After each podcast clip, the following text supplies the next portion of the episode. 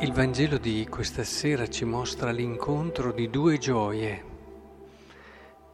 e direi che l'incontro, quello vero, lo si può realizzare solo in questo clima di gioia.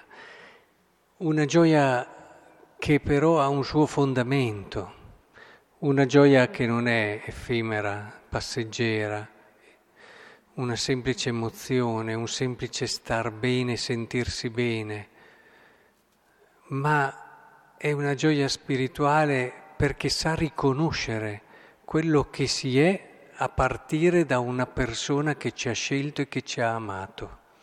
La gioia di queste due donne è molto simile ed è per questo che si incontrano, che si riconoscono. Addirittura Elisabetta dice a Maria cose che forse Maria in modo così chiaro non aveva bene evidenti di sé, perché è proprio l'incontro vissuto con questo spirito che ti apre gli occhi sull'altro e te lo fa riconoscere nella sua verità. Impari a conoscere l'altro nel profondo. E la gioia di queste due donne, dicevo, è così simile, perché parte da un presupposto, il Signore ci ha scelte, il Signore ci ha scelte, il Signore ci ha donato, è quello che è il suo amore che si è concretizzato per tutte e due in un figlio. E penso che sia bello vedere come la presenza di Dio lavora nella nostra vita. Il cammino spirituale alla fine deve aiutarci a riconoscere questo. Anche nei momenti difficili non dimentichiamo che Maria ha appena passato un momento drammatico.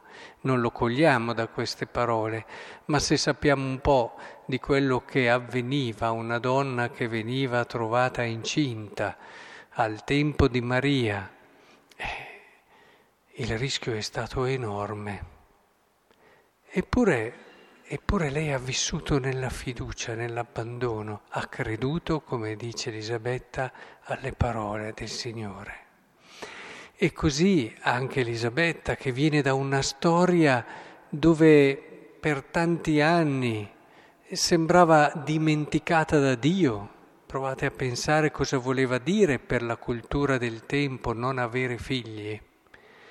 E quindi non vengono da una storia facile, eppure la loro storia le ha portate a scoprire a riconoscere questo amore e l'hanno scoperto e ci sono arrivate perché anche nel momento della difficoltà non hanno perso la loro fiducia. Vedete, è importante che riusciamo a cogliere questo.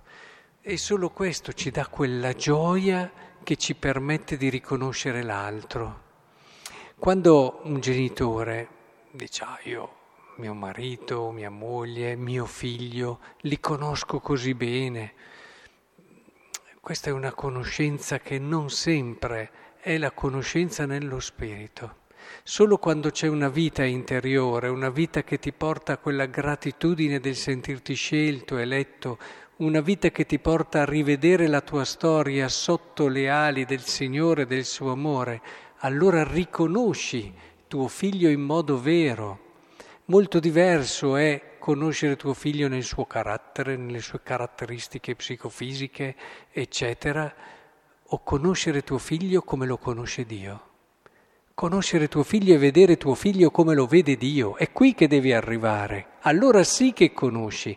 Qui Elisabetta ha conosciuto Maria secondo il disegno di Dio, non è sua cugina che è arrivata, ma che bello che sei venuta a trovarmi. Ma l'ha, l'ha saputo riconoscere nella sua verità che è secondo Dio. Questo vale per il marito, per la moglie, vale per il figlio, vale per l'amico vale per il tuo prossimo in generale.